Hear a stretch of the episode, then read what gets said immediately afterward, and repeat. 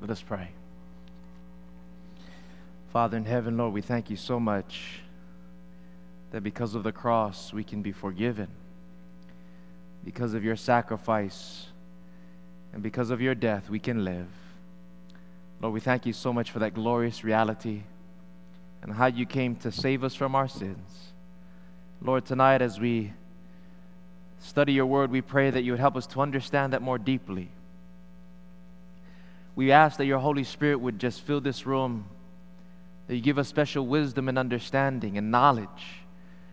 Lord, we just want to know what your will is. We want to understand. And more than that, we want to experience it in our lives.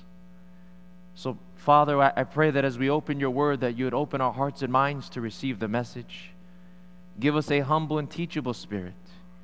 And we pray, Lord, that as we discover truth, that truth will make us free. Please, Lord, give me clarity of thought and clarity of speech. And give each one of us ears to hear what the Spirit has to say to us tonight.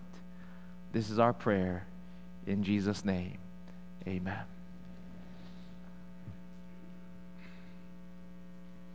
Our message tonight is one that is very relevant. We're dealing with God's answer for global peace. It's so relevant because as we consider our world, we definitely live in a world that needs peace. There's a lack of peace in our planet. We live in a world that is being torn apart by war and conflict, international conflict, and also domestic conflict. Families being torn apart, relationships and marriages and countries, and it's just not good, friends. We live in a world that does not know peace. And yet, man tries to make plans for peace over and over again, but it does not last. And as we consider the craziness of our world, why is it that our world is so fragile and our plans for peace so futile? the reason is simple, friends.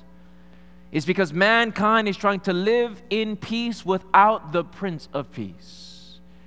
The Bible tells us in Second Chronicles 15, verse 3 through 6, describing Israel of old. And it tells us for a long time Israel had been without the true God, without a teaching priest, and without what? Without what? Without law. And in those times, notice what happens as a result. And in those times, there was no peace. But great turmoil was on all the inhabitants of the land, so nation was destroyed by nation and city by city, for God troubled them with every adversity. Describing Israel of old, living without God and without the teachings of God and without the laws of God, it tells us that they had no peace, only turmoil and destruction and adversity. And friends, what happened back then with Israel is the description of our world today.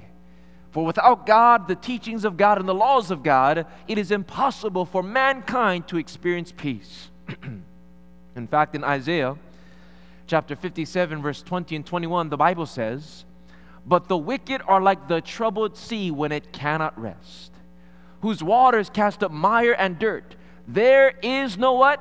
Peace, says my God, for the wicked.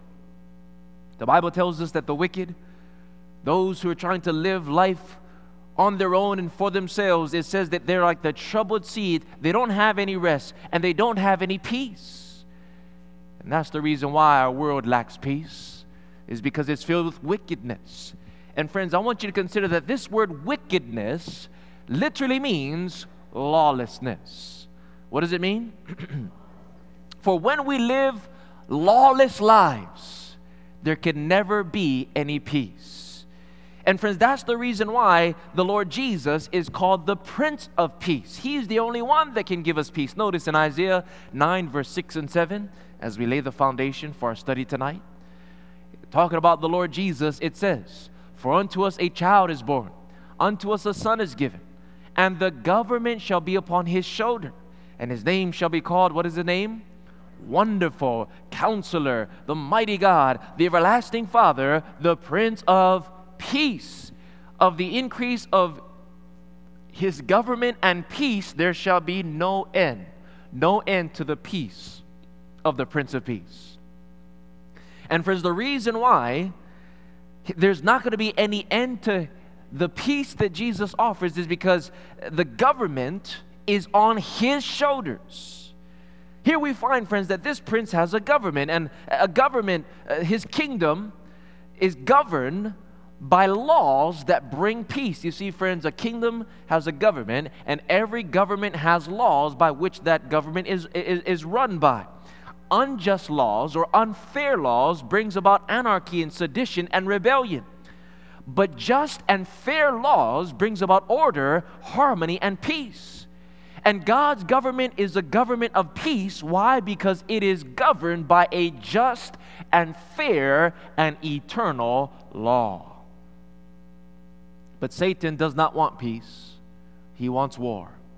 And so Satan right now is making attack against God's kingdom, God's government, by simply attacking the foundation of his government, which is his holy law.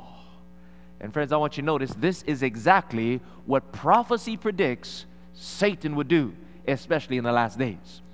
It describes the Antichrist power in Daniel 7, verse 25. We're going to find out who that is on Saturday evening.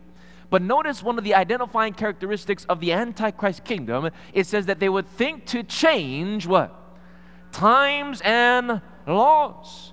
One of Satan's goals through his Antichrist kingdom is to seek to change the times and the laws of God. You see, friends, Satan's Antichrist kingdom is a kingdom of antinomianism. Can you say that word? That's just a fancy word that simply means without law. In other words, his kingdom, Satan's kingdom, is a lawless kingdom. It is the spirit of antinomianism that basically rules the world today. It's, God's law has been replaced with the law of humanism. Satan also tries to destroy God's law by postmodernism and materialism and secularism.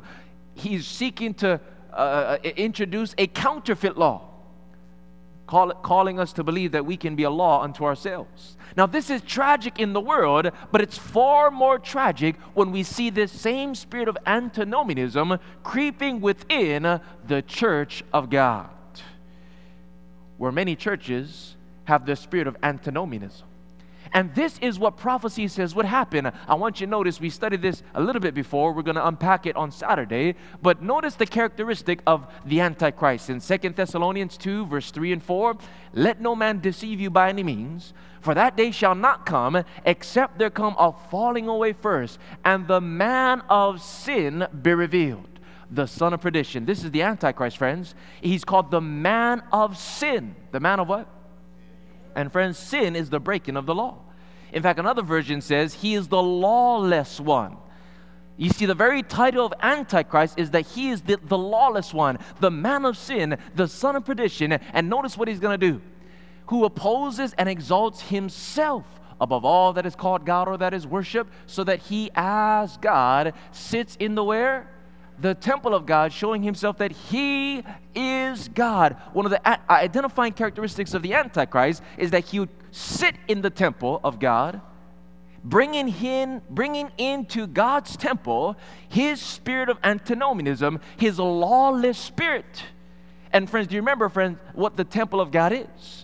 As we studied this past Monday, the temple of God, according to New Testament theology, is not a literal building that's going to be rebuilt in Jerusalem. We studied very clearly that the temple of God is simply the New Testament church, it's God's people. So when it describes the Antichrist sitting in the temple of God, it simply means that he's going to creep within many Christian churches, bringing in his spirit of antinomianism, the teaching that we do not no longer need the law of God humanism and antinomianism is scary in the world, but it's far more scary when we see this same spirit creeping within Christianity today. And by the way, friends, not only Paul warned us that this would happen, but Jesus himself tells us that this is what Satan would do. Notice what the Bible says. Please write it down. In Matthew chapter 7, verse 21 through 23, Jesus is prophesying concerning the, the, the characteristics of religious people in the last days. And notice what he said Not everyone that says to me, Lord, Lord, shall enter into the kingdom of heaven. Stop right there. What kind of people call Jesus Lord? What kind of people? Christian people, isn't that right? Religious people. So this is not talking about atheists or secularists. This is talking about the church. Not everyone that says to me, Lord, Lord, shall enter the kingdom of heaven. But he that does what? The will of my Father which is in heaven. Many will say to me in that day, Lord, Lord, have we not prophesied in thy name? And in thy name cast out devils? And in thy name done many wonderful works? Here, Jesus is describing a bunch of religious people, people who claim to believe in him as Lord, and yet they're not doing God's will. They have His name on their lips, but they're not doing His will in their hearts. They have a form of godliness, but they deny the power thereof. And friends, I want to submit to us tonight that this is exactly what Satan has done. He's brought in his spirit of antinomianism within the Christian community today in a general sense and in many individuals' lives specifically. And that's the reason why rappers can get up on national television after rapping about sex and lust and violence and pride, and they can win an award for rapping about all of that foolishness, and they win this award, and the first words out of their mouth, they say, I want to thank Jesus for winning this award when Jesus has absolutely nothing to do with what they're doing. They have his name on their lips, but they're not doing his will in their hearts. Friends, I want to submit to us tonight that professors of Christ ought to demonstrate their profession by being possessors of Christ. It's not enough for us to be a professor, we have to be a possessor of Jesus. Amen? We have to do His will in our hearts. I want to submit that the greatest enemy to the cause of Christ is not the atheist that says there's no God.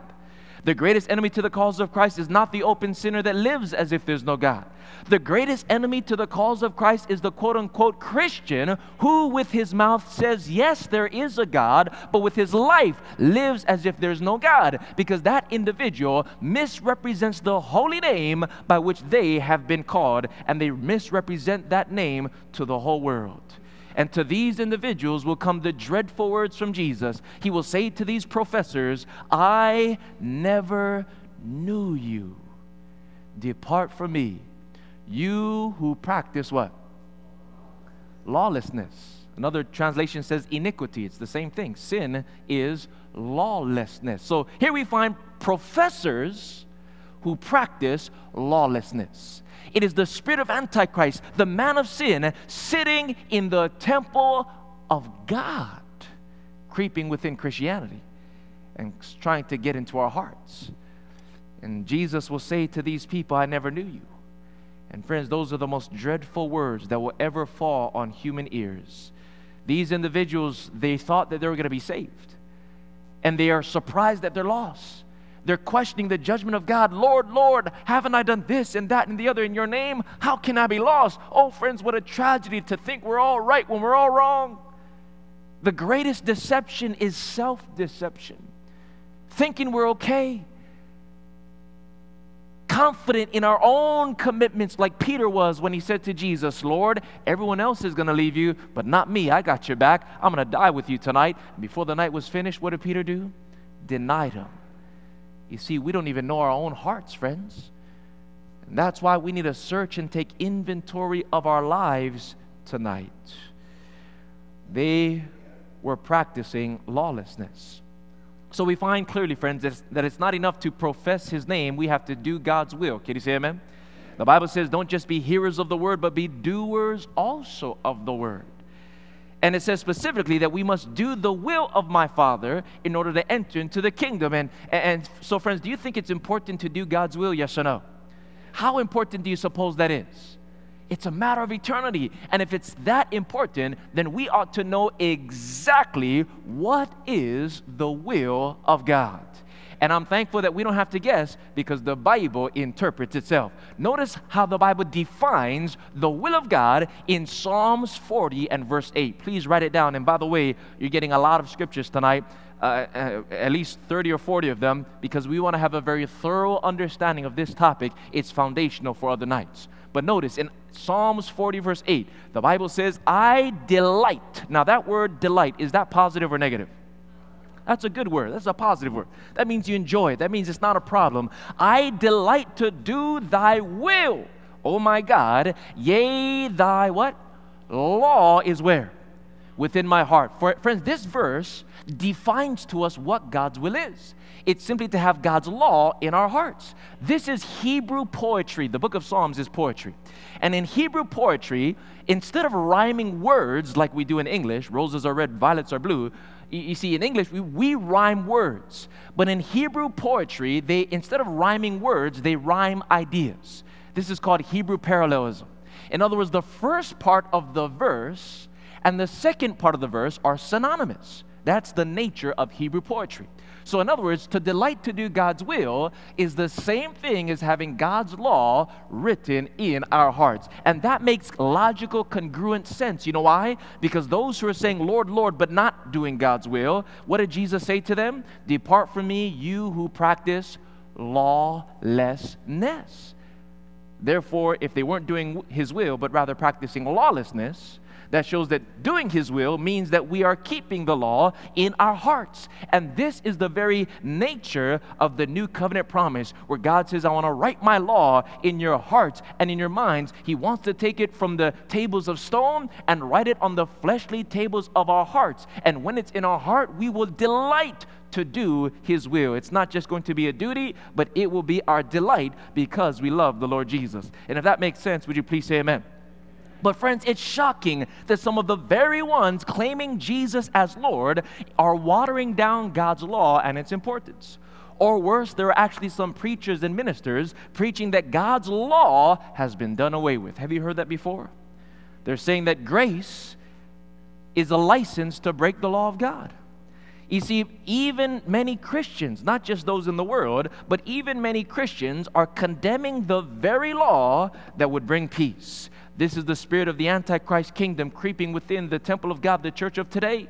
And for this reason, God is sending an end time message in the book of Revelation, calling his people and the whole world back to his holy law. I want you to notice in Revelation 14, verse 6 and 7. Please write it down. Notice with me on the screen. We, we read this on previous nights. This is the final gospel message given to the whole world just before the Lord comes. And notice what it says Revelation 14, verse 6 and 7. It says, And I saw another angel fly in the midst of heaven, having the everlasting, what is that next word?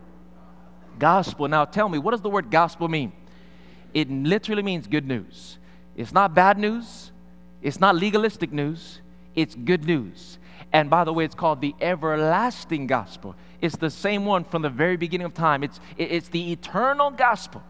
So, this angel, this messenger, has the gospel to preach to the world. Notice, to preach unto them to, that dwell on the earth to how many nations? Every nation, kindred, tongue, and people. So notice, friends, this message that we're going to discover right now, whatever this everlasting gospel is, is not for one race, it's for the entire human race. It's not just for the Jews. It's for every human being on earth. It goes to every nation, kindred, tongue, and people. It is the gospel of Christ. Now, what is this gospel specifically? Verse 7 tells us. Saying with a loud voice, what is the first thing the angel says? Fear God and give glory to him, for the hour of his judgment is come. Friends, notice very carefully that a part of the final everlasting gospel message that's given to the whole world is a call for people to fear God. And friends, those two words, fear God, that's Revelation's answer for global peace. When we can understand what it really means to fear God, we will know God's plan for global and inward peace in our lives. So the next question is this what does it mean to fear God? It doesn't mean to be afraid of God, friends. That's not what it means. To fear God means to respect God or to reverence the ways of God, just like children ought to respect their parents.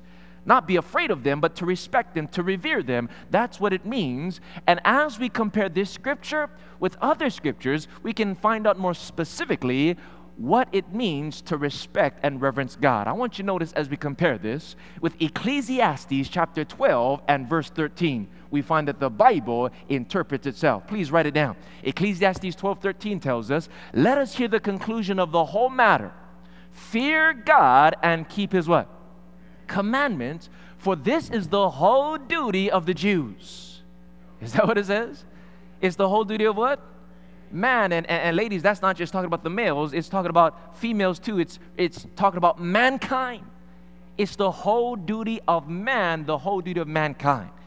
So to fear God look means to keep God's commandments. And friends, I want you to notice when we fear God and keep his commandments, that's a part of the gospel, friends. The everlasting gospel calls us to fear God. In other words, obedience to God's commandments is a part of the everlasting gospel. Friends, that's important because many people, many Christians think that the gospel is one thing and the law of God is something that is totally separate and different. But no, friends. It's, it's a part of the gospel. It's a part of the good news. And here's the reason why it's good news. Because I want us to now notice what happens as a result of obeying the law of God because we love Him. It brings peace, order, and harmony in our world. Notice what the Bible says in Proverbs 3, verse 1 and verse 2. It says, My son, forget not my law, but let thine heart keep my commandments. Well, what happens when we keep God's commandments from our hearts, like the new covenant tells us? It says, For length of days, long life, and what? Peace shall they add to thee. So the Bible tells us that when we keep God's law from our heart, when we experience the reality of the new covenant, it says we will experience long life and we will have peace in that long life. Can you say amen? How many of you want long life of peace? Here's the answer in fact, notice another one. Oh, I love this verse. Psalms 119, verse 165. Write it down. It says, Great peace. What kind of peace? So, not just peace, friends. God wants to give us great peace. But who's going to get it? Great peace. Have they which love thy law, and nothing shall offend them. Bible tells us that when we love God's law, when we have it in our heart, we're going to have great peace and we're not, we're not going to be offended so easily. We're not going to be always stressed out and worried. In other words, if we're driving down Highway 99, just, just, you're just driving down there and someone cuts us off rudely. If we have God's law in our hearts and if we love that law, we're not going to respond to that person that cut us off with that uni- waving that universal sign. We're just going to smile and pray and praise the Lord. Can you say amen? We're not going to be offended, friends, because we have God's law, which is a law of love, written in our hearts. This is God's answer for peace and safety in our world. God's law is the divine blueprint, friends, that tells us and teaches us how to live in peace both with God and man. It's Revelation's plan for global peace. Now, friends, something you'll notice that's very interesting that in our world today, mankind has passed many laws to try to bring about peace and order and safety in society. In fact, it's been estimated that man has made over 35 million laws to try to control human behavior. But in contrast to that, God has given just 10 simple commandments. Can you say amen? And by the way, those 35 million laws, most of them are probably right here in California. Isn't that right? we have so many laws in this state. It's the land of red tape. So many laws here. But God has given us just 10 commandments. And unlike many of the unwise and defective laws that man makes, the Bible tells us that God's law is a perfect law. And the reason why is because the Ten Commandments controls or governs all human behavior at the heart level, which is where it matters the most. I want you to notice what the Bible tells us concerning God's law. In Psalms 19, verse 7, it tells us that the law of God is perfect, converting the soul. In Romans 7, 12, tells us that the law is holy and just, meaning it's fair and it's good. James 2:12 it tells us that the law is the law of what? Liberty. And what is another word for liberty, friends? Freedom. And and that's important to note because many people think that the 10 commandments are a bunch of legalistic bondage. But the New Testament tells us it's a law of liberty, it's a law of freedom. When you look at the Ten Commandments, they are perfect, holy, just, good, and it's a law of freedom. Now, what exactly is this law? And why is it so perfect and important for the welfare of humanity? Well, friends, before God wrote his law on tables of stone, he spoke it to Moses on Mount Sinai. And for the sake of time, we're just going to review very quickly the Ten Commandments. You can find it in Exodus chapter 20. You can write that down. I encourage you to read the whole chapter when you get home tonight. But notice, the first commandment, God spoke and He said this Thou shalt have no other gods before me. Now, tell me, is there anything wrong with this commandment, yes or no? Is this reasonable? Of course. Why? Because God is the creator, He's the one that gave us life. And therefore, as our creator and life giver, He tells us, don't have any other gods before Him. In other words, we need to put God first in our lives. Can you say amen? Nothing wrong with that one. The second commandment, thou shalt not make unto thee any graven image. Thou shalt not bow down thyself to them nor serve them. God does not want us to worship idols and statues and, and, and pictures and whatnot because there's nothing on earth that can fully represent who God is. Uh, in other words, God is wanting us to put Him first and not have to uh, uh, uh, worship false gods. Now, listen, friends, we may not bow down and worship idols of stone and wood and gold and metal, but you know, we, we in America have different types of idols. You see, whatever you put first in your life is your God. It could be a car, it could be a job, it could be a relationship. Whatever is number one prior- priority for you, that's your God. And God is saying, don't put anything else before me. We may not have idols of stone and wood and metal, but we have other kinds of idols here. We have American I- idols, isn't that right? We make idols out of individuals, movie stars and sports stars and music stars. But God is saying, put me first in your life. And friends, is God worthy of the number one place in our life? Yes or no? And the reason why He is worthy of number one, because He put us number one in His life. Amen? And so He deserves first place in our hearts as well. Commandment three, God says, Thou shalt not take the name of the Lord thy God in vain. God does not want us to use His holy name carelessly with curse words and whatnot. But you may not use God's name in vain and say it with a curse word. But one of the greatest ways many religious people take God's name in vain is when they call themselves Christians. They're taking God's name upon themselves, calling themselves Christians, and yet they're not living the life of Christ. They take His name, but it's in vain because that they're not living the life. You see, friends, the law governs more than just the outward actions or words, it governs the way that we live. The fourth commandment remember the Sabbath day to keep it holy. Six days shalt thou labor and do all thy work, but the seventh day is the Sabbath of the Lord thy God. In this commandment, God is wanting to spend special quality time with us every single week. He does not want us to work seven days a week nonstop because He knows that if we do that, we will work ourselves to death. And so it's amazing. In this commandment, God wants to spend time with you and me every single week. And friends, when you think about that, it's amazing. Who are you and who am I that the great God of the universe is not too big and not too busy to want to spend quality time with us? Can you say amen? There's nothing wrong with that commandment. Then the fifth commandment honor thy father and thy mother. Any parents want to get rid of this one? Oh, we need more of this one in our world, isn't that right? And then commandment six, thou shalt not kill. Jesus said, if you hate or angry at your brother without a cause, you're already guilty of, of murdering him in your heart. You see, it's not just the outward act, it governs the motives and intentions of our heart. Commandment seven, thou shalt not commit adultery. Jesus said, if you look upon a woman to lust after her, you've already been guilty of committing adultery with her in your heart. Again, it's more than the outward act, it governs the heart, friends, the heart. Commandment number eight, thou shalt not steal. If everyone kept this commandment, there will be no such things as locks on our doors. You wouldn't need to carry around keys in your pocket anymore because you wouldn't have to worry about your property. Friends, think about it. If everyone kept this commandment, we would live in a wonderful society. Can you say amen? There will be no theft, no robbery. If everyone kept this commandment, thou shalt not commit adultery, there will be no divorce and broken homes and dysfunctional families and children grow up insecure, thinking no one cares about them. It would be wonderful, friends. God has given these commandments. They are wise, they are perfect. He's given it to us for our benefit. Commandment. The next one it says, Thou shalt not bear false witness against thy neighbor. In other words, God wants us to tell the truth, the whole truth, and nothing but the truth. Can you say amen? Commandment number 10 Thou shalt not covet thy neighbor's house. Thou shalt not covet thy neighbor's wife. In other words, stop desiring that which does not belong to you and belongs to someone else. Be content with what God has given to you because the Bible says that godliness with contentment is great gain. So, those are the 10 commandments that God spoke on Mount Sinai. 10 principles of freedom, the law of liberty. God gave them to the human race, not to restrict us, but rather to protect us from the evil results of sin. There are 10 principles of freedom. When God said, Thou shalt not kill, was He trying to restrict us or was He trying to protect our lives? Trying to protect our lives. When God said, Thou shalt not commit adultery, was He trying to just restrict us from fooling around? No, He was trying to protect the sacredness of marriage and the family.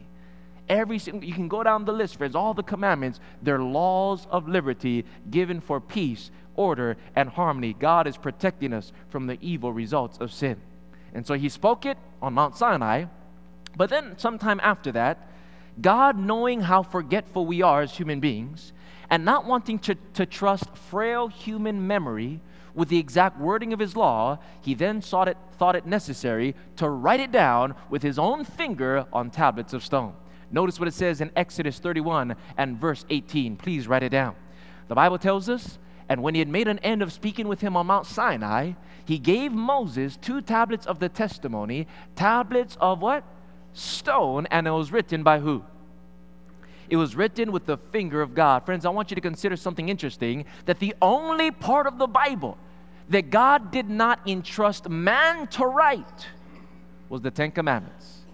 Every other part of the Bible, God inspired the prophets and they wrote. But when it came to the Ten Commandments, God said, No, I'm going to write this one myself.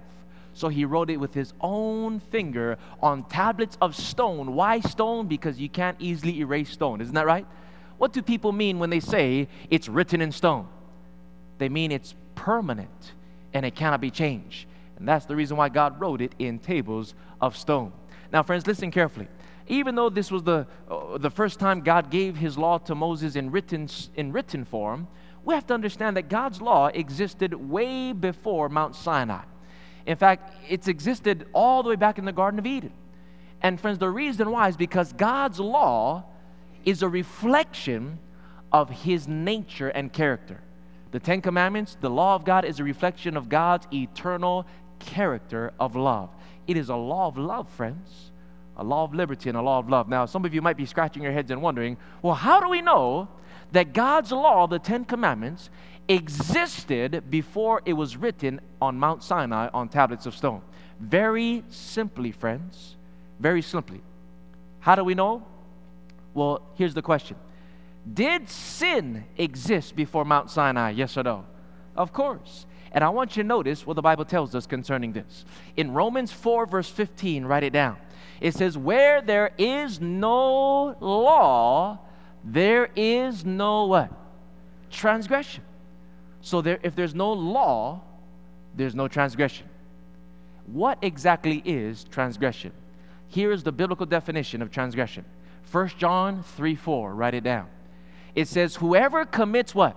Sin transgresses the law. For sin is the what?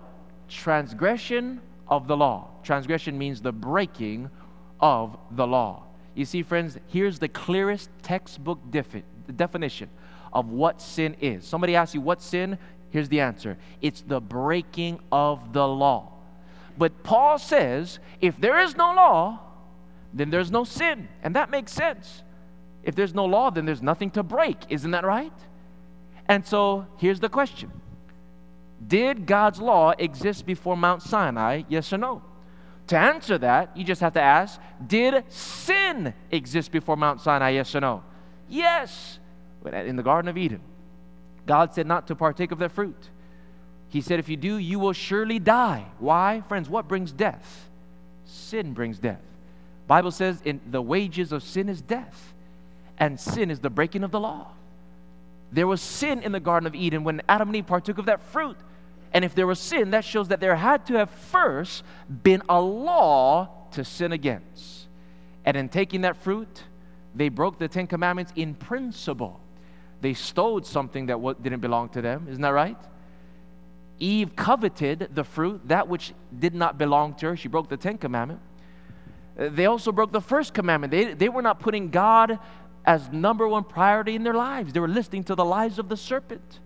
They also broke the third commandment. They were taking God's name in vain because as children of God, they were not acting like they're not act, they're not being God-like. So in principle, they broke the Ten Commandments when they partook of that forbidden fruit and they pass these sinful tendencies down to their children, Cain and Abel. And let me tell you, let me ask you, friends, when Cain killed Abel, did Cain sin? Yes or no? And if he sinned, that shows that there had to have been a law to sin against. Because where there's no law, there is no sin, the Bible says. He broke the commandment that says, Thou shalt not kill. Not only that, we'll find other examples. Notice Genesis 26, verse 5. Because that Abraham obeyed my voice, kept my charge, my commandments, my statutes, and my laws. Was Abraham a commandment keeper according to this verse? Yes. Did he live before Moses and Mount Sinai? Yes. Which shows that God's law existed before he wrote it down on tables of stone at Mount Sinai. God's Ten Commandments, friends, is an eternal law, a reflection of his own character of love. And if that's clear, would you please say amen? This shows us something amazing, friends, that the Ten Commandments is not just for the Jewish nation, like many people think. The law of God existed before a Jew ever existed, way back in the Garden of Eden. It's not a Jewish thing, it's God's law. He wrote it with his own finger. Now, as we continue, I want you to notice in the Old Testament, God's law was the standard for right and wrong. But many people ask, well, what about the New Testament? Aren't we in a new, dispensation? Is God's law still relevant for us living on this side of the cross? That's re- what really many people are wondering about. We know that in the Old Testament, yes, the God's law was the standard, but what about in the New Testament? Did Jesus come to destroy or change the law of God? Well, let's find out. The Bible tells us in Matthew 5, verse 17 and 18. Please write it down. These are the words of Christ. Jesus said to the people, Think not that I am come to what? Destroy the law of the prophets. I am not come to destroy, but to what? Fulfill. Jesus said, Don't even think that I've come to destroy the law. I'm not come to destroy it, but to fulfill it. And friends, this word fulfill means to fill to the full. It means to live it out or to establish it more fully. And how did Christ fulfill the law? By living it out in his own experience, thus giving us an example of what it means to keep God's law, not legalistically like the Pharisees were, but to keep God's law based on love for God. Jesus came to establish it, not to destroy it. Some people think the word fulfill means to destroy. But if that's what it meant, the verse wouldn't make sense. I have not come to destroy, but to destroy. Wouldn't make sense. To fulfill, again, in the original Greek language, means to fill to the full, to live it out, to establish more fully. That's what Jesus came to do. And then it says, For verily I say unto you, till heaven and earth pass. Tell me, friends, does heaven and earth still exist today? Yes or no? Yes. And he said, One jot or one tittle shall in no wise pass from the law till all be fulfilled. A jot and a tittle, that's like the dotting of an I and the crossing of a T. He says that it would remain. And friends, notice another one.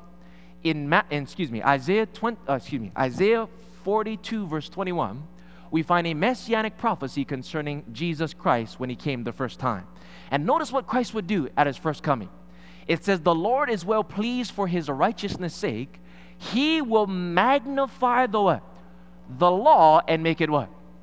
Honorable. So, one of the works of Christ when he came the first time was to magnify the law and honor the law. Friends, you can't destroy something and honor it at the same time.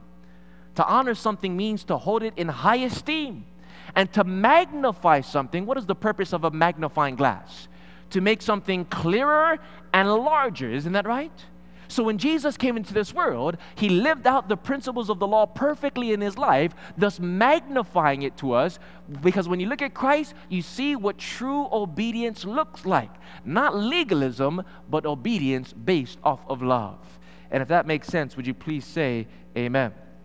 Through his own life, Christ magnified the depth, depth of the law when he said, If you hate or are angry at your brother, you already murder that person in your heart. He didn't come to change it or get rid of it, but rather magnifying, showing the depth of the Ten Commandments. But some people say, But you know, after Jesus kept the law in his life, then he destroyed it in his death. People think that Jesus came and the law was nailed to the cross, and because of his sacrifice, we no longer have to keep the Ten Commandments. Well, let's see if the Bible really teaches that. Notice, why did Jesus come? In the book of Matthew, chapter 1 and verse 21, it tells us, You shall call his name Jesus, for he shall save his people from the law. Oh, you have to correct me faster than that, friends. Did Jesus come to save us from the law? No, friends. Well, let's try it again. You shall call his name Jesus, for he shall save his people in their sins. Does Jesus save us in sin? No, friends. It says it save us, He saves us from sin, and there's a huge difference. Jesus does not come to save us while we're still breaking the law and so that we can continue to break. No, He saves us from sin, and sin is the breaking of the law. So, friends, Jesus did not come to save us from the law. He came to save us from the breaking of the law, which is sin.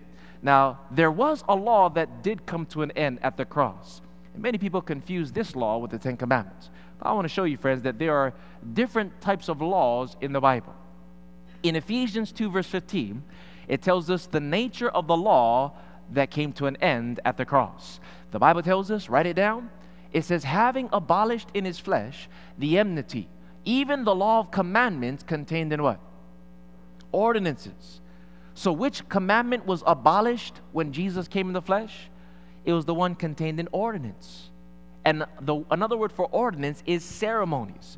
It was the ceremonial law that was finished when Jesus died. And what did that law entail? Hebrews 9, verse 1 tells us, Then indeed, even the first covenant had what? Ordinances of divine service and of the earthly sanctuary. So these ordinances that were finished at the cross was everything that was connected with that earthly sanctuary. In other words, the sacrificial services and the and, and the and the feasts and all of these ceremonies that took place in that earthly sanctuary, those were the laws that no longer t- need to be kept since Jesus died on the cross. And the reason why is because all of those ceremonies were simply shadowy types, compacted prophecies that would teach us about the mission of the Messiah at his first coming.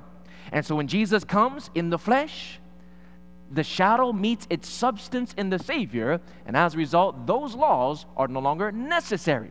But notice, friends, the Ten Commandments is a totally separate and distinctive law than that of the ceremonial law. Here's another one. Notice Colossians 2 and verse 14. This verse is referring to the ceremonial law. Notice what it says blotting out the what? Handwriting of ordinances that was against us, which was contrary to us, took it out of the way, nailing it to his cross. So, which law was nailed to the cross according to the passage? It wasn't the Ten Commandments but rather it was the handwriting of ordinances, these sacrificial services, the ceremonial laws. And again, the reason why they are nailed to the cross is because these things were to teach us about the death, the sacrifice of the Lord Jesus Christ, the true Messiah.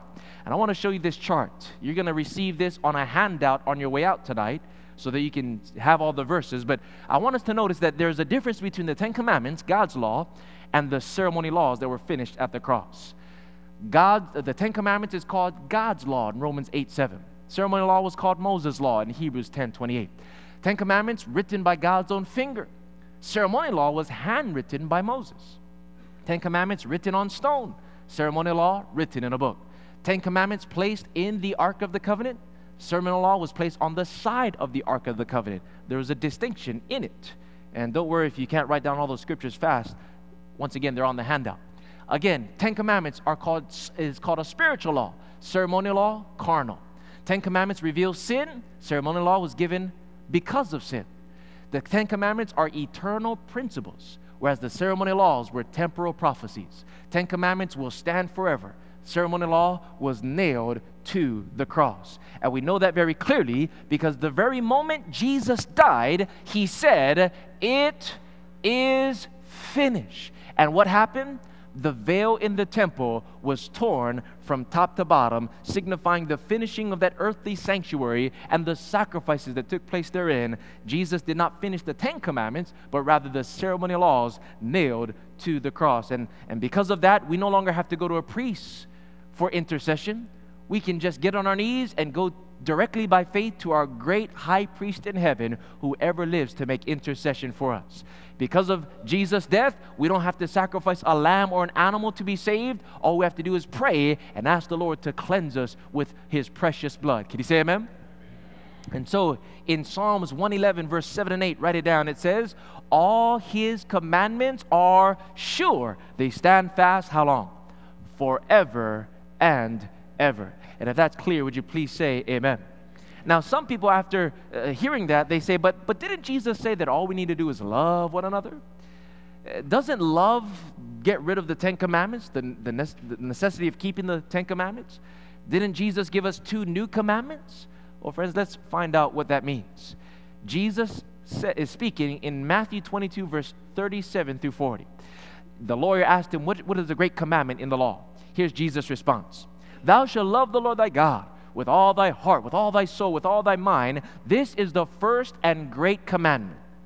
Now, many people read that and they think that that was a new commandment somehow Jesus gave. But, friends, that was nothing new. When Jesus said those words, he was quoting from the Old Testament, from Deuteronomy chapter 6 and verse 4. It was nothing new, friends. It was simply new to them because they forgot in the importance of loving God with your heart, soul, mind, and strength. And then Jesus said, And the second is like unto it Thou shalt love thy neighbor as thyself. But that wasn't a new commandment. When Jesus said that, he was quoting from Leviticus 19, verse 18. From the very beginning, God wanted us to love him and our neighbor. It was nothing new. And many people read that surfacely and they think that as long as I love God and love my neighbor, I don't have to worry about the Ten Commandments.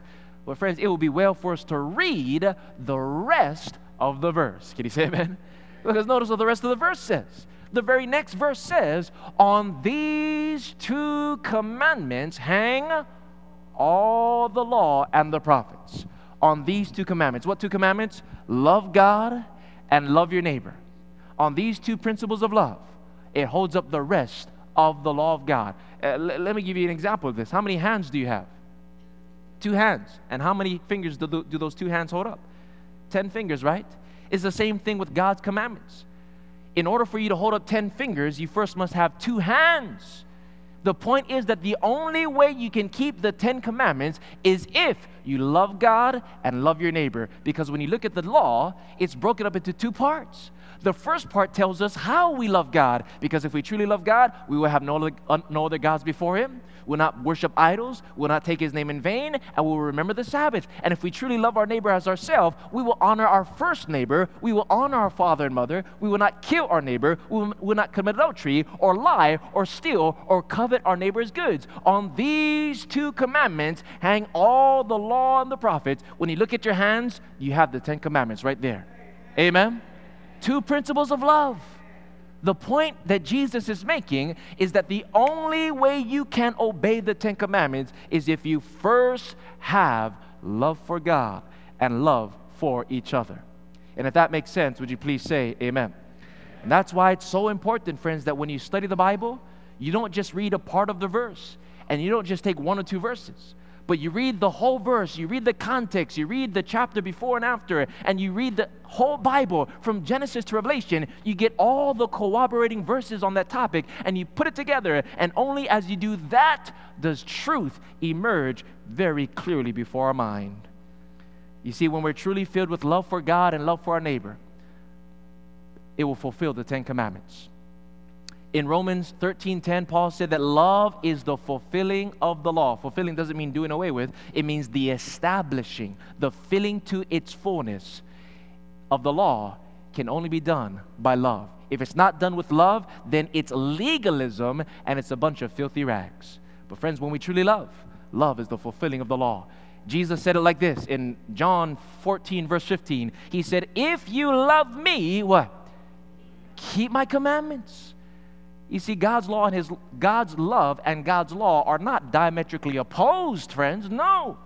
Jesus says that if you truly love me, keep my commandments. That's what he says implicitly or explicitly. But what is implicit in the verse is that if you don't love me, you will not keep my commandments. Because the only way we can keep God's commandments is by the power of love. We don't have the power to do it, friends. Our natures are so bent towards sin, it's impossible for us to do anything right. But love is the power that gives us victory over sin, which is breaking the law. Can you say amen? In other words, love for Jesus always leads to obedience to his law, which is a law of love. Let me give you another example. Remember the woman caught in adultery? Did she break God's law? Yes or no? Yes, she was guilty of committing adultery. And the Pharisee says she should be stoned, and they were right because the wages of sin is death. And Jesus dealt with her accusers and, and dealt kindly with this woman. But I want you to notice Jesus did not excuse her sin, He did not ignore her sin, He forgave her sin. He said, Neither do I condemn you. Go and sin some more. Is that what Jesus said? Did Jesus say you can go and keep on sinning? It doesn't matter? No, he said, go and sin no more. That's the true gospel, friends. The gospel of Christ is not just pardon for our past, but it's power for our present to live a brand new life. You see, many people are just saying, Neither do I condemn you and they say, Yes, God is a loving God and He's a merciful God and He doesn't condemn you, and, and you can continue to live your life however you want to live in sin, and you're going to still be saved. But, friends, the same God that said, Neither do I condemn you, said also, Go and sin no more. Both of those two things together is the balanced, true gospel of Christ. It looks like this God pardons our past, but He also empowers our present. He gives us a life of victory. Can you say amen? And yet, there are many people who accuse the law as being a bunch of legalistic restrictions intended to keep us in bondage. But, friends, notice when God spoke His law, He gave it in the context not of bondage, but in the context of freedom. Notice Exodus 20, verse 2. Before He spoke His Ten Commandments, God first said, I am the Lord thy God, which brought thee out of the land of Egypt and out of the house of what?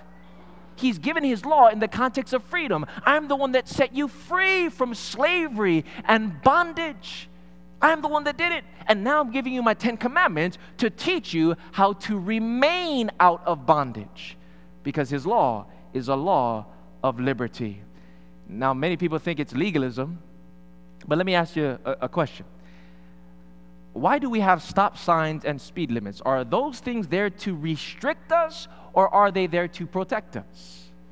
Now we might feel it's there like it's there to restrict us when we're when we're running late and we're trying to get somewhere.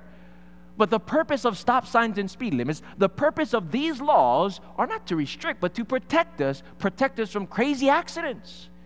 Isn't that right? And so these things are, are reasonable, friends. It's given for our protection. So too the Ten Commandments. Not given to restrict us, but to protect us from the evil results of sin and the suffering that it brings. Now, let me ask you another question Is it legalistic for me to expect my beloved wife to be faithful to me and not fool around with others? Is that a legalistic expectation or is that a reasonable expectation? It's reasonable for two reasons. Number one, because she made a promise or a vow to me, but more than that, it's because she loves me. And because she loves me, it's reasonable for me to expect that she will be faithful to me in our marital vows. Isn't that right?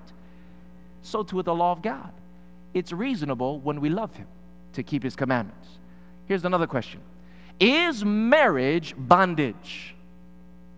Well, that depends on who you're married to, isn't that right? uh, some marriages are bondage, unfortunately. But listen, if both husband and wife love one another, it's not bondage, friends.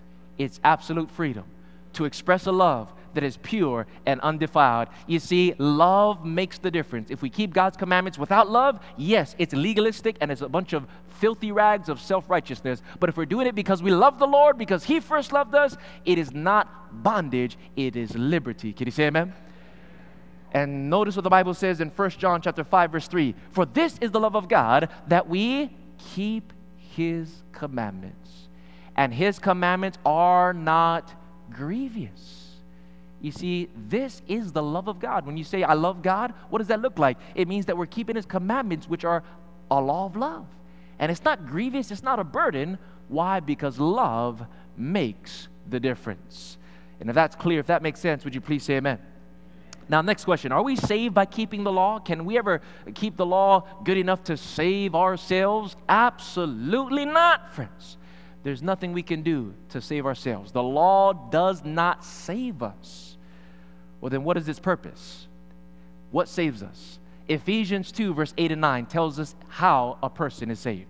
Ephesians 2, 8 and 9 says, For by grace are you saved through what? How are we saved?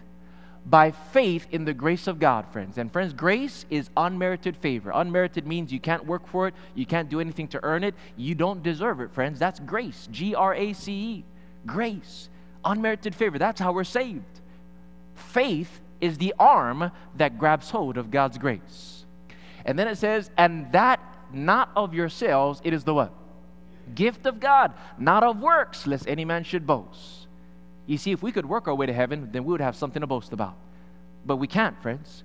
Salvation is a gift of God's grace. And a gift is something that you receive, it's not something that you try to earn or you work for.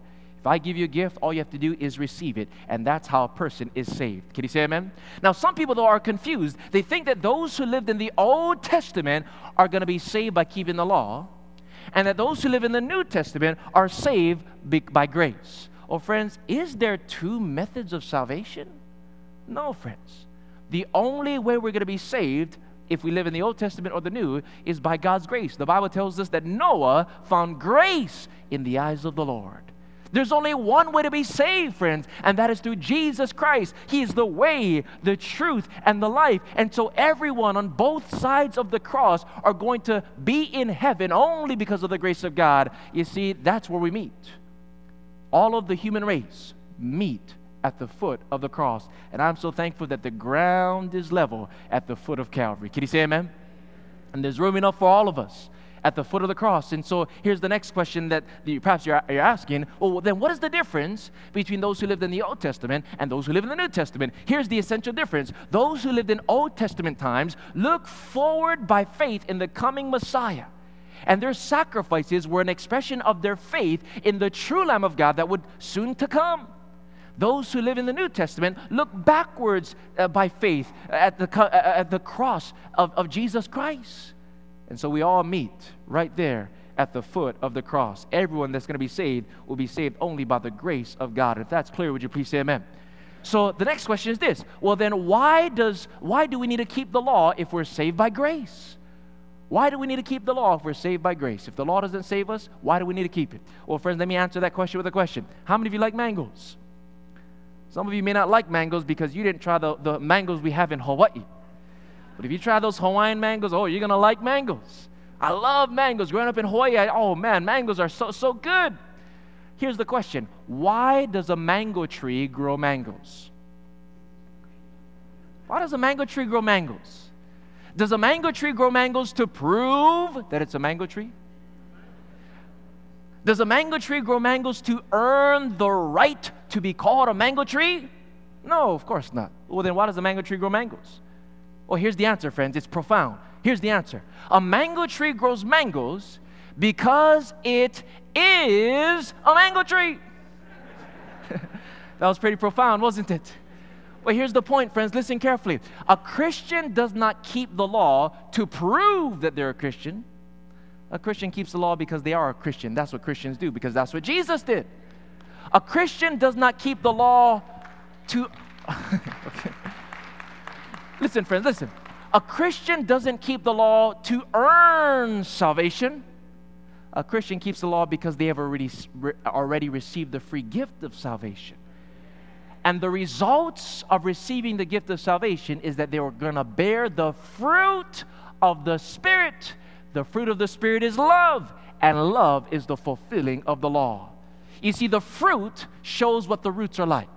The root of salvation is faith in God's grace the fruit of obedience shows us that the root of our faith is firmly grounded in the love and the grace of God. In other words, obedience is simply the results of already receiving the gift of salvation. That's why we keep the law. It's a natural result. And if that makes sense, would you please say amen? This is the new covenant, friends. Many people say, Oh, I'm a new covenant Christian. I don't keep the Ten Commandments. They think that the new covenant gets rid of the Ten Commandments, but it doesn't. Notice what the new covenant does in Hebrews chapter 8, verse 10. For this is the covenant that I will make with the house of Israel after those days, said the Lord, that I will put my laws into their mind, and I will write them in their hearts, and I'll be to them a God, and they shall be to me a people. The new covenant doesn't get rid of the law, but it puts the law in the proper place in our hearts and in our minds. God wants to write it there so that we do not forget it. I delight to do your, your will, oh my God. Yea, your law is within my heart. And by the way, friends, this is not a new type of covenant or a, or a new type of salvation. You see, when the writer of Hebrews wrote these words, they were quoting from the Old Testament in Jeremiah 31, 31 to 34. God always wanted to write his law in the hearts and minds of his people. So this is not so much a new type of covenant, but rather it's a new chance to let God do what he always wanted to do from the very beginning of time. It was another opportunity to let God write his law in our hearts and minds. In other words, the new covenant doesn't do away with God's law, it simply puts it in the proper place. And if that makes sense, would you please say amen? Listen carefully, friends. There's a false teaching called, or a counterfeit uh, teaching called dispensationalism that is being taught in the Christian world. A dispensationalism that leads to antinomianism. They say that, that, that we're in a new dispensation, and because of this, we don't have to keep the law. Now, friends, there are different dispensations, but any dispensation that leads to antinomianism is a deception, friends. It's not found in the Bible. Now, other people say, but you know, we're not under the law, we're under grace. And many people think that God's grace is a license to no longer keep God's law. But what does it mean, friends? Does grace do away with God's law?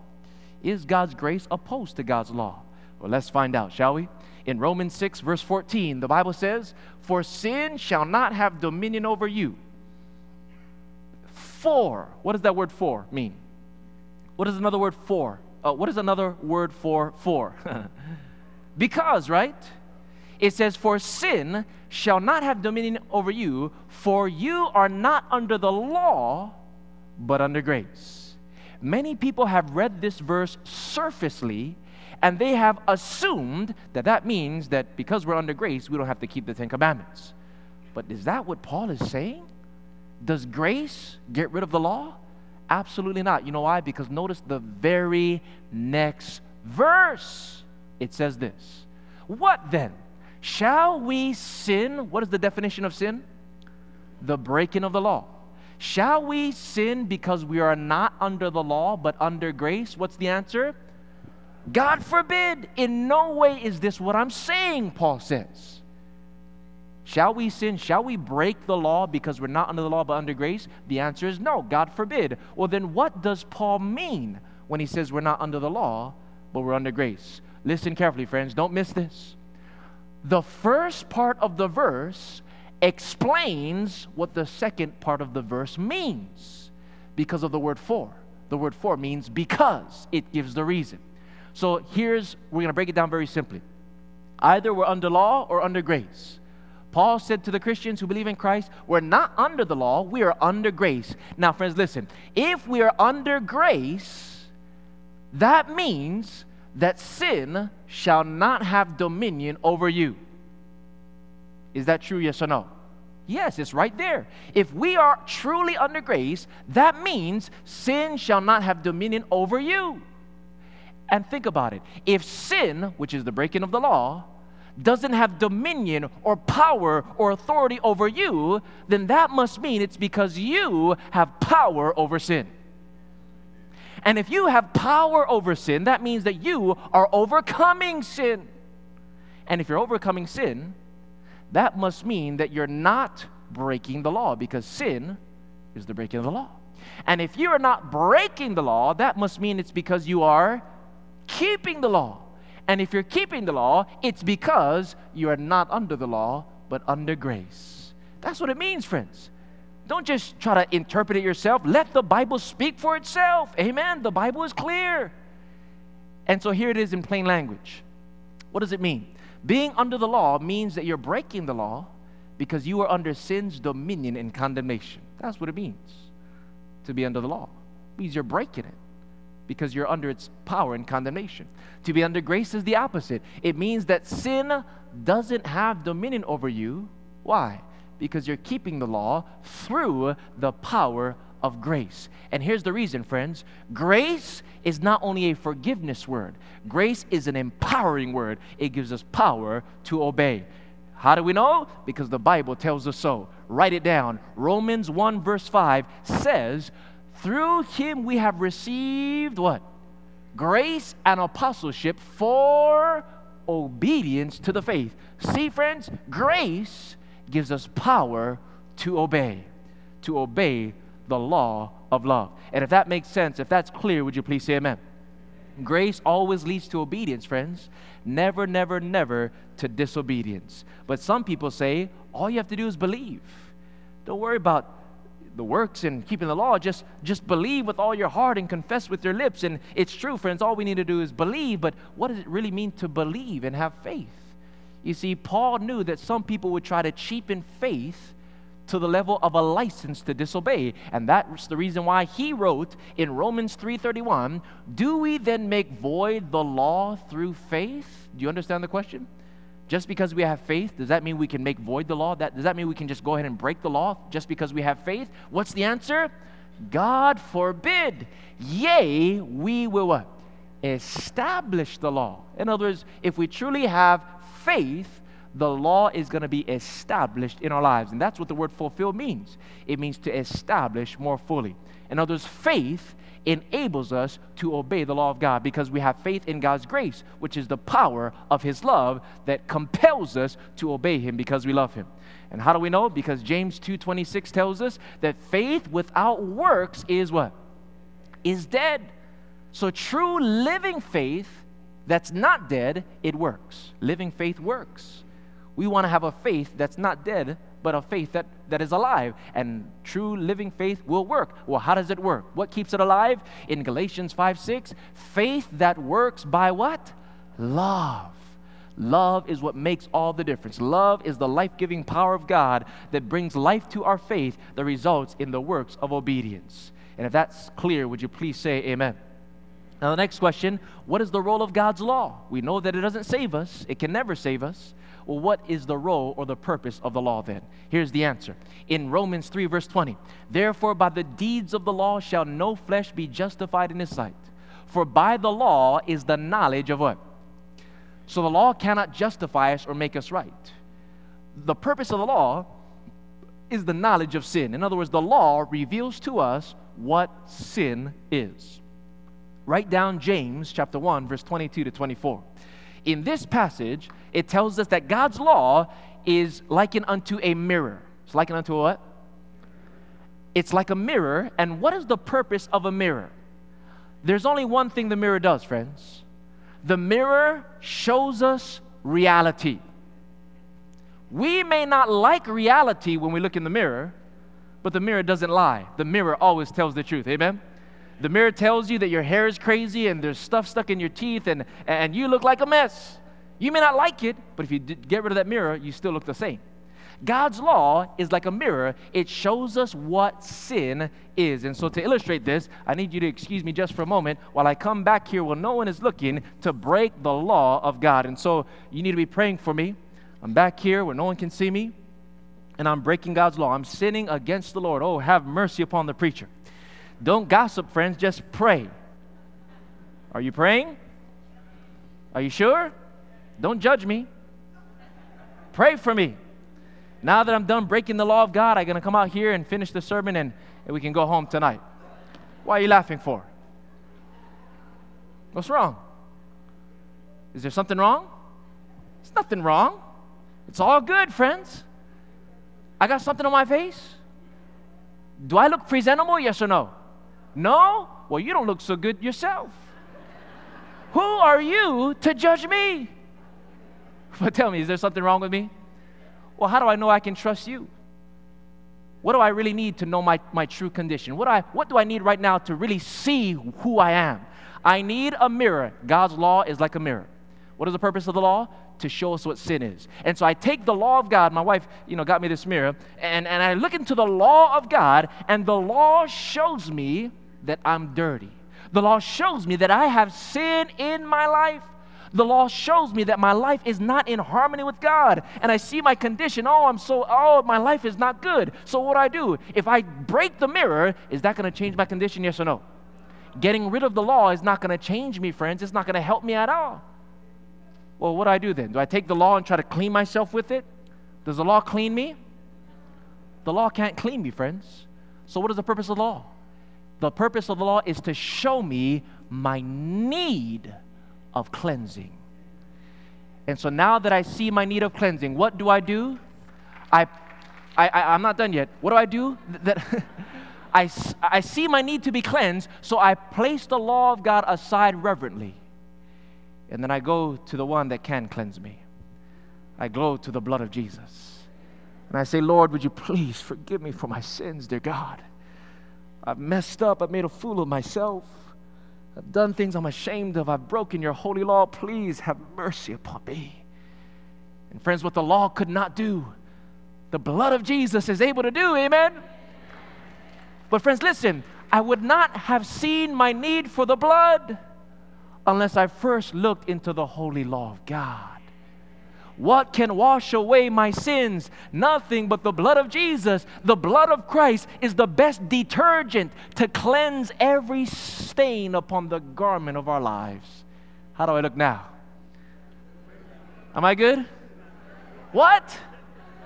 I still I'm messed up? What do I at least look at better better than I used to? Am I improving? Well, I, I can't tell. So I go back to the law, and that law says, Oh, you're doing better, Taj. You're doing better, but there's still some things in your life. And so I say, Oh, Lord, not just the big things, but the small things too. Lord, cleanse me from that pride and that selfishness. Oh, Lord, not just the, the outward obvious things, but even the, the inward selfish motivations of my life. And friends, the blood of Christ cleanses us thoroughly from the big things and the small things too. Am I all right now? I, I don't know if I'm all right until I go again back to that law. And that law that once told me I was dirty and lost and sinful, that law tells me that my life is in harmony with God and, and, and I'm cleansed by the blood of the Lord Jesus Christ. That's the purpose of the law. It doesn't cleanse us, it simply shows our need for the cleansing blood of Jesus. Can you say amen?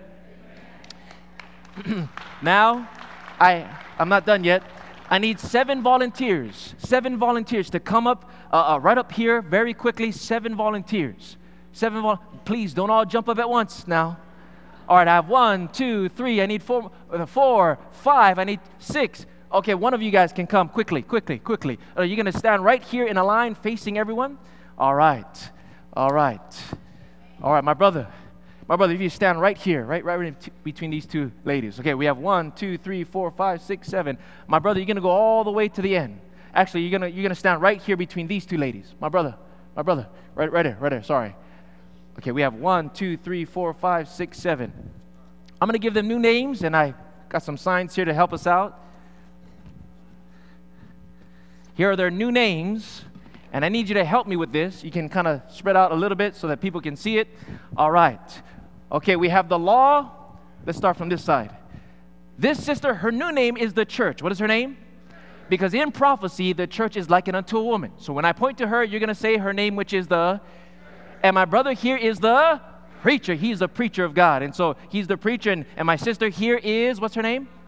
Gospel. She's the good news of Christ. And then my brother here is Jesus. And my sister here is grace. And my brother here is, I'm sorry, my brother, sin. Oh no. And my brother here is the law. And so here's my volunteers. Thank you so much for being here. And when I point to you, you folks out there, you're the people. You're the what? So when I point to you, you're going to say the. Okay, let's try this together. The. Come on, a little louder. The. Go to. Come on now, go to. To hear the. Preach the. Of. And about his. Which is pardon for. Which is breaking the very good. But here's the thing people are saying that God's has been done away with, that the is bondage, and that the was nailed to the cross. That grace gives us license to break the. So we don't need the. Get rid of the. So, law, you can have a seat. Thank you very much. Let's give him a hand. Let's give him a hand. Notice what happens when we get rid of the law of God. Notice what happens when churches teach that we don't have to keep the Ten Commandments. Here's what happened, friends. Are, are you ready? The, go to, to hear the, preach the, of, and about is, which is pardon for, which is breaking the, what law? There is no law. We nailed it to the cross. We got rid of that law. Do you remember? And friends, what happens is this where there is no law, there is no, because is the breaking of the law. But if there is no law to break, then there's no such thing as, does that make sense? And so sin can have a seat. God bless you, my friend. Let's give him a hand. Now what? Ready? The go to, to hear the, preach the, of, and about his, which is part pardon for. There's no sin. And friends, if there is no sin, there's no need of. Why? Because is what pardons sin. But if I'm not a sinner, I don't have any need of grace. You see, friends, listen, angels do not need grace, the holy angels, that is, because they've never sinned before. Grace is only for sinners. But if I don't see that I'm a sinner, that I've broken God's law, then I'm not going to see my need of grace. So, no sin, no need of. So, grace can have a seat. God bless you. Let's give her a hand. What happens next is this the go to, to hear the, preach the, of, and about his. No grace, no Jesus. And that's a tragedy, friends. You see, here's, here's the thing think with me. If there is an absence of grace, the only logical explanation is that it's because there's an absence of Jesus, because Jesus is the source of grace. Isn't that right? So if there's no grace, the only logical explanation is that there is no, and I can't imagine life without Jesus. No grace, no Jesus. Jesus can have a seat. God bless you. Now what? The go to to hear the preach the of no Jesus, no good news. Only bad news without Jesus, friends. If there is no Jesus, there's nothing good. No good news, no gospel, nothing to preach. No Jesus, no gospel. Gospel can have a seat. Let's give her a hand. The go to to hear the preach about nothing. and friends, that's a sad reality that people are going to church listening to preachers who have no substance in the sermon. They get up, read one or two verses, tell nice, fluffy, flowery, feel good stories, making people laugh and entertaining the people and saying it's, oh, it's going to be all right, but there's no substance behind the pulpit. Why? Because they've gotten rid of the, God, the, the law and the, the true gospel. And, and friends, if there's no nothing to preach about, then we don't really need a preacher if the preacher's not preaching the word and the true gospel, I don't want to listen to that preacher. Do you? So we don't need the preacher anymore. So, preacher, you're fired. God bless you, my brother. I know, I know you never preached that. What happens now? The people go to for. Let's give her a hand. Do you understand? Do you understand what happens? The danger of saying that we don't need to keep the commandments. Many churches are teaching that, friends. It's the spirit of the Antichrist, antinomianism doctrine that is sitting in the temple of God, many Christian churches today. When you get rid of the law, you can't see your sinful condition. If you don't see your sin, you don't see your need of the grace and the mercy, and, and you go down the line, why are we even here to begin with? We're wasting our time, friends. The fact that the law of God is an eternal law that shows us our sins, that shows us our need of Jesus, we are in the right place tonight. Can you say amen? As we close tonight, just a few more verses. The Bible tells us in 1 John 2, verse 4, it says, He that says, I know him, and keeps not his commandments is a liar, and the truth is not in him. If a person says, Oh, I know God, I'm a Christian, I'm a pastor, I went to school, and you need to listen to me, I got the degrees. And listen, we don't have to keep the law. What does the Bible say about that person? That person is lying, and the truth is not in him. And friends, I don't want to listen to a liar. Amen. Uh, those who say, I know him, Jesus is going to say, I don't know you. Depart from me, you who work iniquity and practice lawlessness. But in contrast to liars, there's going to be a group of people at the end will, that will tell the truth, the whole truth, and nothing but the truth. And notice their description in Revelation 14, verse 12. Here's God's end time people, the saints, the spiritual Israelites of the last day. It says, Here's the patience of the saints. Here are they that keep the commandments of God and the faith of Jesus, God's people in the last days, they not only have faith, they not only have works, but they have faith that works because they love the Lord Jesus. And when those saints go marching into the kingdom, I want to be a part of that number. How about you? And then notice, friends, the last book of the Bible and the last chapter of that book, far into the New Testament. You can't get farther than this. In Revelation 22, verse 14, it describes a people keeping God's commandments far after the resurrection into the, into the New Testament. It says, Blessed are they that do his commandments, that they may have right to the tree of life and may enter in through the gates into the city of God. Here's a group of people that don't make grace a license to sin. They've experienced the reality of the new covenant promise. They delight to do God's will because his law is in their hearts. And they realize more than anyone else that God's law is a law of love and a law of liberty and a law that brings peace and harmony between God and man. Oh, friends, as we close tonight, I would just like to share. We don't have time for that story, but I want to invite Sister Hope to come up. She's going to sing a song as we close. And I want you to consider that God's grace is called amazing.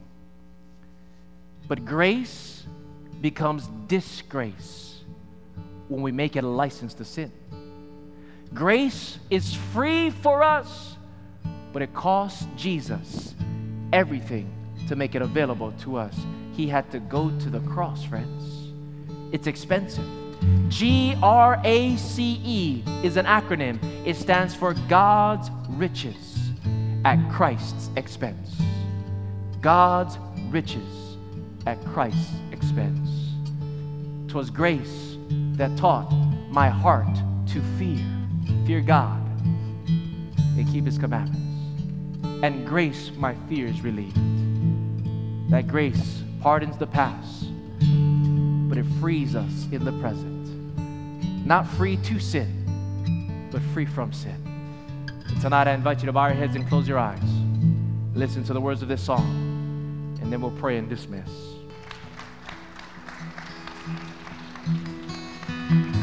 How many of you are thankful for the grace of God? But it's not a cheap grace, amen? It's not a greasy grace, it's an expensive grace. A grace that is given by the ultimate sacrifice of God on the cross. A grace that not only pardons our past, but empowers our present to give us a brand new life, a life of victory, a life of loving obedience. How many of you want more of God's pardoning and empowering grace in your life tonight? If that's your prayer, please pray with me as we close. Dear Lord, thank you so much for making this message clear tonight. It's a foundational message. We see through prophecy how Satan, through the Antichrist kingdom, is creeping within the church, sitting in the temple of God, bringing his antinomianism spirit. We thank you, Lord, that we need not be led astray and deceived by those lies. We thank you for the truth that your law is a law of love a law of liberty, a law that not restricts us but protects us from the evil results of sin. And Lord, we pray that you'd write that holy law in our hearts and minds. May we experience the reality of that new covenant promise that you will be our God and we will be your people, those who delight to do your will, not just profess your name, but possess your spirit and do your will in our hearts. Give us that, that, that experience, dear Lord. Forgive us for our sins and give us power, Lord, to live a new life in Jesus Christ. This is our prayer, and we ask this in Jesus' name. Amen. Amen.